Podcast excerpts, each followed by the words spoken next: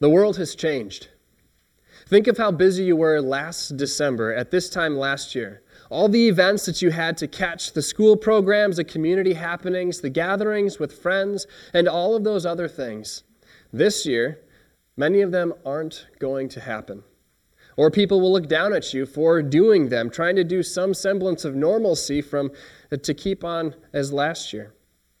In the past, when walking into a store, you'd be greeted with a friendly hello, or maybe this time you'd be greeted with a Merry Christmas from somebody else, or at least a neutral interaction from others.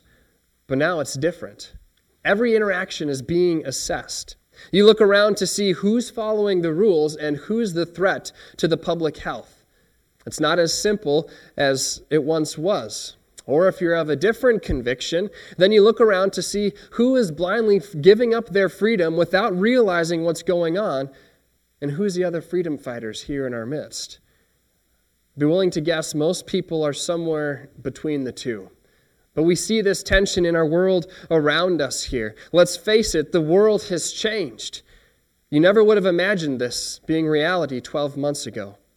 And we could spend more time explaining how the world has changed this year, but I'll leave that for you to do some other time.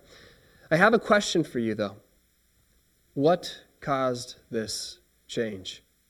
What was it, what is it that has disrupted our lives so violently, so forcefully, to cause us to no longer look at one another as fellow human beings, but a threat to human health? Is it a virus?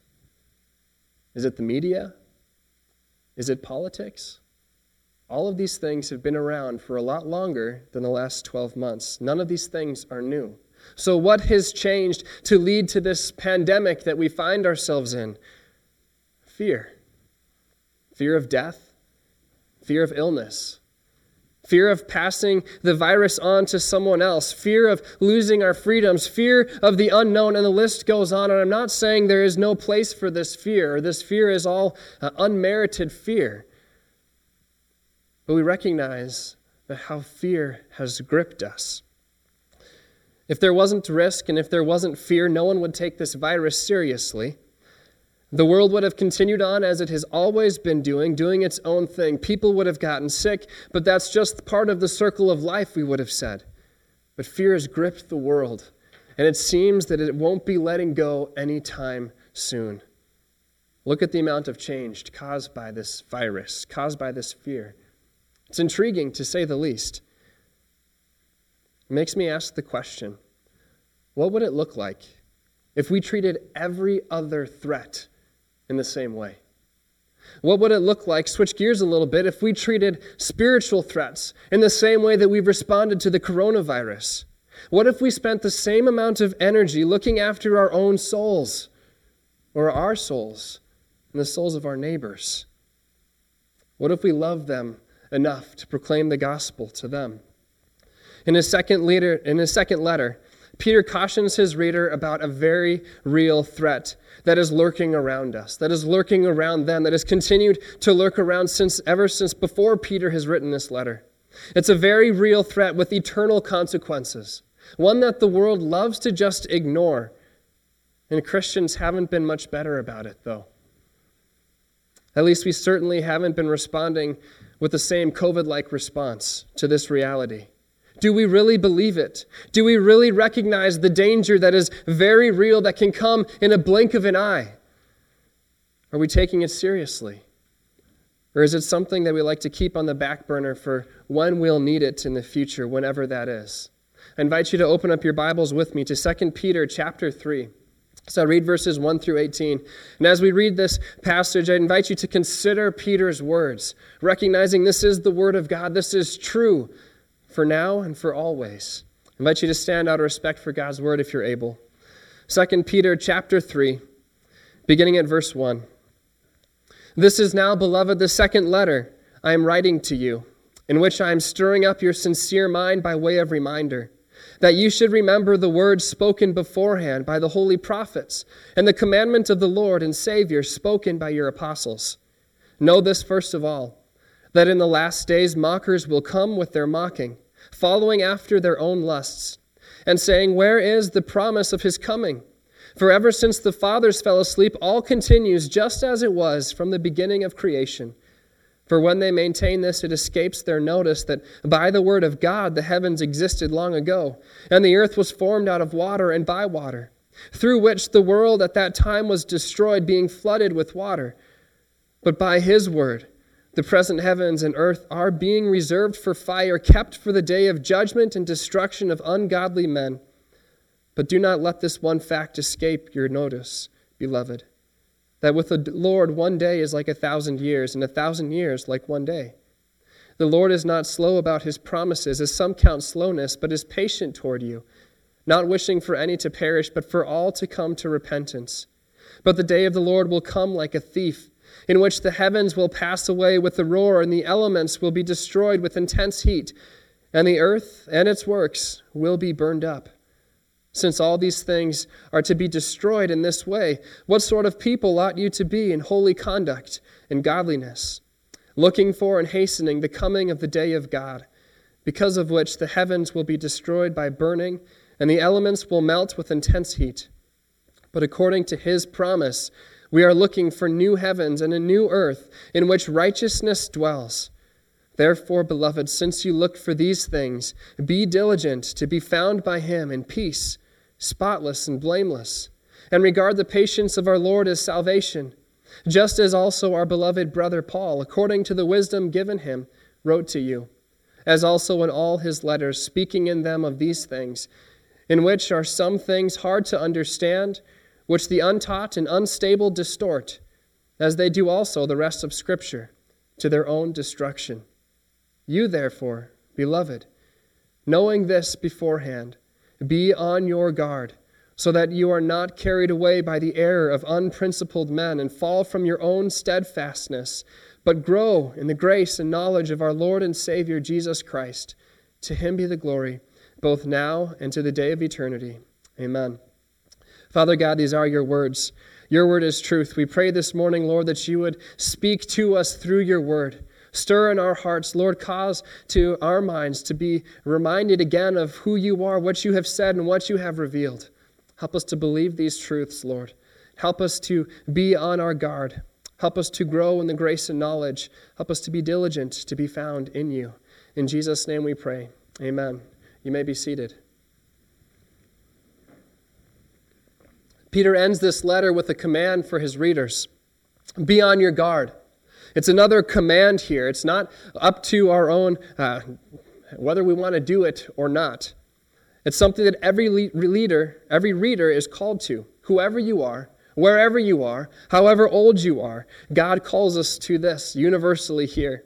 It's a call to be on guard against something. And that something is explained for us in verse 17. Be on your guard so that you are not carried away by the error of unprincipled men and fall from your own steadfastness.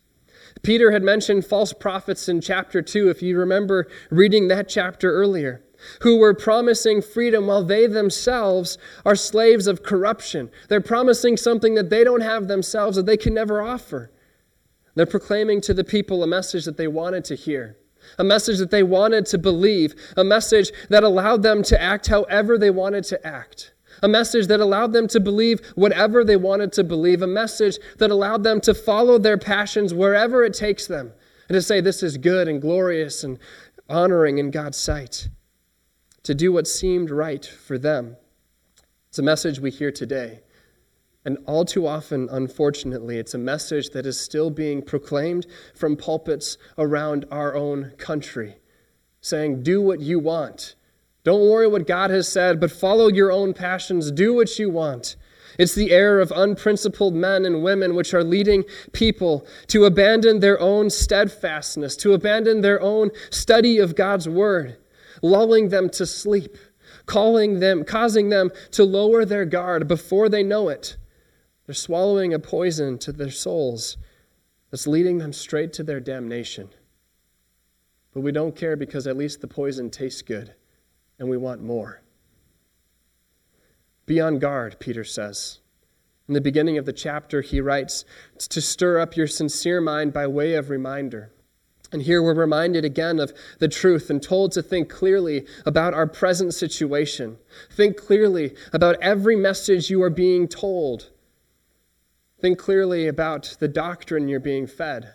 And to remember the words spoken beforehand. And what are those words? By the holy prophets and the commandment of our Lord and Savior spoken by your apostles. Think clearly. Remember God's word. Go back to God's word. Remember the word of God. Remember the truth that was delivered once and for all to all the saints. Remember what God has spoken and study it. Remember the truth, again, that was delivered to you. In Peter's first letter, we're reminded to fix our hope completely on the grace that is to be brought to you at the revelation of Jesus Christ. Fix our hope on that thing. And now in this letter, Peter has to reiterate what he's already said because the people were doubting if that revelation of Jesus Christ was really going to come. They had been waiting for years. They had heard for decades that Jesus was coming again, and they were waiting. They heard Jesus is coming again soon, and very soon. And yet their friends would live and they would die, and Jesus still hadn't come back yet. They were wondering is Jesus ever going to come back? The mockers and the scoffers have been asking that question for centuries, telling us, reminding us, saying, Hey, you said Jesus was going to come back soon. It hasn't happened yet. He's never coming back. Believers are beginning to cave in. They're turning their attention from that grace that was to come, that was to always be in front of their face. Again, doubting whether or not Jesus is ever going to come back. And they needed only to look back to the course of their own lives, to look to their experiences, to see that what the mockers were claiming in verse 4 for ever since our fathers fell asleep, all continues just as it was from the beginning of creation. Saying, you know what, there's something to what they're saying. The world continues on as it always has throughout my lifetime, throughout your lifetime, throughout the lifetime of my parents, my grandparents, my great grandparents, keep going all the way back to the time of Christ. Life continues on as it is. There is nothing new under the sun. It's the same old, same old. But it's the same old, same old thing. Hear what happens. We look back to our lives and we start to wonder God, it's been 31 years. You really coming again? For Edna, who turns 95, God, it's been 95 years. When are you coming? I've been waiting a long time. Is Jesus coming? Only to live your whole life to never see his return. It's been the experience of every Christian since Christ's ascension. They've died without seeing his return. So, who are we to think that he's really going to come back this time? What makes us so right? History has proved that it's all a lie. That's what the scoffers are saying. As we look back at our own lives, we see, you know what, there's some credit to what they have to say. And it causes us to doubt the eternal hope that we have. It causes us to abandon Christ and His Word and for a life of passing pleasures here in this world. The mockers and the scoffers will ask, Where is the promise of His coming? Show me the proof. When's He going to do what He said He would do? And the assumption is that God has forgotten about us down here. Just look in the world, see all the bad stuff that's going on. There's your proof. Where is this almighty, all powerful, all loving God when we see what we're going through? When's he going to do what he said he would do? He's forgotten about his promise. Either that or he is completely uninvolved in life. It sets up this God as some far off deity who doesn't really care about us at all, doesn't care what's going on in life. The song came out in September of this year as a prayer from all of us down here on this earth, calling God, saying, God, we need you. Come in and, and hear our prayers and come and, and act on our behalf now. Where are you, God? And the song is a touching song, but it also gives that impression that God isn't at work in this world today. He's up there, and we had better pray and fast and do all kinds of whatever things that come to our mind so that God would intervene and act here in this world. Again, as though God is distant and He isn't here today, that He isn't at work. Giving us the picture that God only comes to our aid when He's prompted to, when He's begged. This is the God that we serve. Yet that's not how God's word has revealed God to be or who God is. In verse 5, Peter reminds us that God was the one who spoke the world into existence. There wasn't anyone saying, Hey, God, if you could say a few things, that would be really great if I could have some stuff around me now. No, God, moved by his own volition, his own will and determination, said, I'm going to speak. I'm going to make this world happen. And it was. God wanted to see all of creation, and so he spoke it into existence. God created Adam and all the animals. Adam didn't say, You know, God, something's missing here. Could you help me out? No, God saw that there wasn't a helpmate for Adam, and he created Eve. He didn't wait for Adam to say, You know, I've tried all these other things and nothing's really working. I'm lonely. Can you come in and help me out? God works without our prayers. God is always at work in our lives. And then again, at the flood, Noah wasn't praying, God, this place is a train wreck. Can you start over again, please? No, Noah is told by God, This is what I'm going to do. And God saves him and all of his family. God, when Adam and Eve sinned in the garden and they were ashamed of themselves, guilty, God is the one who speaks the promise of the gospel, saying, This is the plan. Trust me. I'm going to make everything all right again. God is the one who moves entirely by grace, and He has promised to us that Savior. God never stopped being involved in this world. He has always been involved. He has provided for our needs daily. The air that we are breathing right now, God provides. The food that we eat, God provides. The safety and security we enjoy comes from the hands of God. The weather that we enjoy, the seasons, the sunrises, the sunsets, all of these are because God is at work in the world around us. The mockers will tell us and ignore God's hand in creation and say, that's just Mother Earth doing her thing. God set it into motion, but He doesn't really care what's going on. But God is daily providing for your needs, for your physical needs, you're also your spiritual needs too. God is actively involved and engaged in this world. So much so that he even took on flesh to put his own skin in the game, quite literally. As Paul writes in Galatians, and when the fullness of time came, God sent forth his Son so that he might redeem those who were under law, that we might receive adoption as sons. God has been at work in this world, calling us back to himself since the very beginning, actively working out our salvation, delivering us from sin, delivering us from death and from the devil. And he's at it still today. And this is why Jesus hasn't returned yet. Look at verse 9. The Lord is not slow about his promises, as some count slowness, but is patient toward you, not wishing for any to perish, but for all to come to repentance. Every day we've been given that Christ does not return doesn't mean that he isn't returning. It doesn't mean that he has forgotten. Every day we've been given that Christ does not return means that God is graciously and patiently waiting for more souls to be saved. And that He is still at work in our hearts, in our lives, in our world today, calling people to repentance and faith. He is still at work transferring them from the kingdom of darkness to the kingdom of His beloved Son, so that when Jesus returns, they'll be ready. He hasn't forgotten. He is still at work saving souls. The time is coming, though, when the Lord will destroy the heavens, the earth, and all of its works. Everything that we work so hard to accomplish here on this earth is going to be brought to nothing. That job that you've been putting so much time and energy and focus into won't be around anymore. The trophies, promotions, social standing, whatever else it is that we spend so much time chasing after in this life isn't going to be around. And here's the one that we don't want to think about, but we must think about the people around us, the ones that we care about and we love so dearly.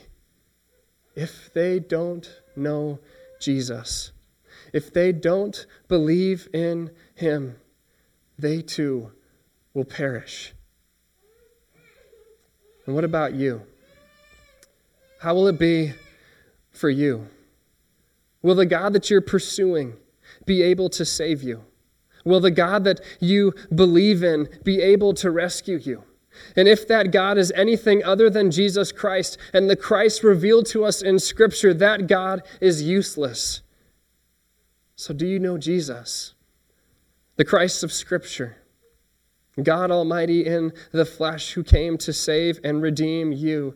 Is he the Christ of Scripture or is he the Messiah of your own concoction? Jesus is coming again, and when he does, it'll be a day of judgment and destruction for all who are trusting in other gods. You recognize the danger behind those words, behind this truth. We ought to be acting or responding in a much more urgent way than the coronavirus response. This is the very real danger that Peter is warning us about. Remember what God has said. Remember who Jesus is, and don't let anyone, false teachers, or even your own false ideas and assumptions and beliefs turn you away from this truth. He is coming again. He is coming soon. So, since everything in this life is temporary, the question comes does it even matter how we live in this life? It's all going to burn up, anyways. Yes, it does. Peter says how we ought to live here be holy in conduct and godliness, looking for and hastening the coming of the day of God. And a godly life is a life that is lived in submission to God. A godly life is a life that is lived in faith before God as well. And it doesn't necessarily look like you have all your ducks in a row. A godly life doesn't mean that you'll never sin again, but when we sin, we run to Christ in repentance and forgiveness. A godly life is a life in submission to all of what God has said, not just avoiding sins, but to all the different one another commands in Scripture that He has called us to. Confess your sins to one another, love one another, bear one another's burdens. These are things that God has called us to. This is what a godly life looks like. And we do this because He is coming again soon. We aren't living for this world and for this life alone. We're not living for our own status, for our own comfort alone. But what he writes in verse 17, according to God's promise, we are looking for new heavens and a new earth in which righteousness dwells. Because our hope is beyond this temporary life, we can say no to the desires that our flesh puts in front of us. We can say that we are looking forward to a fuller, a longer, a much greater satisfaction than this world will ever offer. A place where righteousness dwells, where there is no curse of sin. And because of this, or therefore, as it says in verse 14, be diligent to be found by him in peace, spotless and blameless. Be diligent to be found by him in peace. And that peace only comes from one place being spotless and blameless, is only found in one place. Being holy is only found in one place. And it's not by our own actions or our own merit, but that holiness is God given by trusting in Jesus, whose blood cleanses us from all sin, who gives us to us his own righteousness. And by trusting in Jesus, who himself has made peace with God on our behalf by trusting in the one who has given to us the Holy Spirit, who is constantly at work in our lives, giving us faith and forgiving us our sins. All of this is a call to faith in Jesus, our crucified and risen Savior and coming King. We don't stop there, though. To be made sure that we are in peace, to be diligent to be found in peace, spotless and blameless, we don't just say, All right, I've done enough, or I've received it enough here. We can't afford to just stay in place. There is no staying in place. We have to, as Peter concludes, or if we're going to be biblical Christians here, again, this is a command for every Christian, regardless of your age, ability, standing, whatever it is. In his letter, Peter writes these words Grow in the grace and knowledge of our Lord and Savior, Jesus Christ. This is what God commands us to do, each one of us, to continually and always be growing in the grace and knowledge of Jesus, because that danger of falling from our own steadfastness is real. And we fall away before we even notice it. When we find ourselves in a place where we don't care anymore about that sin. We're not going to confess it. We're not going to repent it, repent of it. It doesn't bother us. The danger is real, and it's lurking around So grow in the grace and knowledge of our Lord and Savior, Jesus Christ. The drifting away from the one who saves us to follow after other ideas is far more deadly than any virus or any terrorist can bring. Beware, Peter writes, and grow. Be diligent to be found in Christ. Recognize and reject the false teachings. So, why does this matter? It matters because the coming of Jesus is coming the Lord comes, and when He does, because He is coming again, when He comes, the earth and all of its works will be burned up. The danger is real, and it will affect everyone living on this earth instantaneously at the same time. So look for Christ's return. The temptation for us is to be complacent, to be lazy, to be content with where we are, where we've been, or what, whatever it is that you've done. Yet that's not what God demands of us here in His Word. He calls us to continually grow. So take those necessary precautions. Study God's Word. And don't be lazy or complacent. Don't chase after those things that won't last. But pursue Christ. Study His Word. Live how He has called us to live. Grow in Him. Share this message with those around you, those people that you care so deeply about and even the ones you don't care for as well, because Christ is coming again. To him be the glory, both now and to the day of eternity. Amen. Will you pray with me? Father God, we do thank you for your word and for its truth. Lord, we pray that you would light a fire behind us, underneath us, inside of us that we would recognize that you are coming quickly, that each day that you don't come back, Lord, is a day of grace which you have given to us to proclaim your word, to share with the lost and dying world, Lord. Lord, a world who will see the end of destruction and for, will perish for all eternity, Lord, if they don't know you. We pray that you would give us a love for lost souls, a passion for reaching the lost as well. Father, that you would bring this love and compassion in our own hearts, that we would have your eyes, that we would have your compassion. Father, we pray that you would teach us to study your word, to learn your word. Father, forgive us for our complacency. Forgive us for our laziness. Forgive us, Lord, for not doing the work that you have called us to do. But God, we also thank you and praise you for providing a Savior for us, for our fallenness, for our sinful ways who has come to cleanse us and forgive us and to give us your righteousness. We praise you for that hope. Lord, may we bring this message to all of those around us that there is forgiveness and salvation with you and with you alone. In Jesus' name we pray. Amen.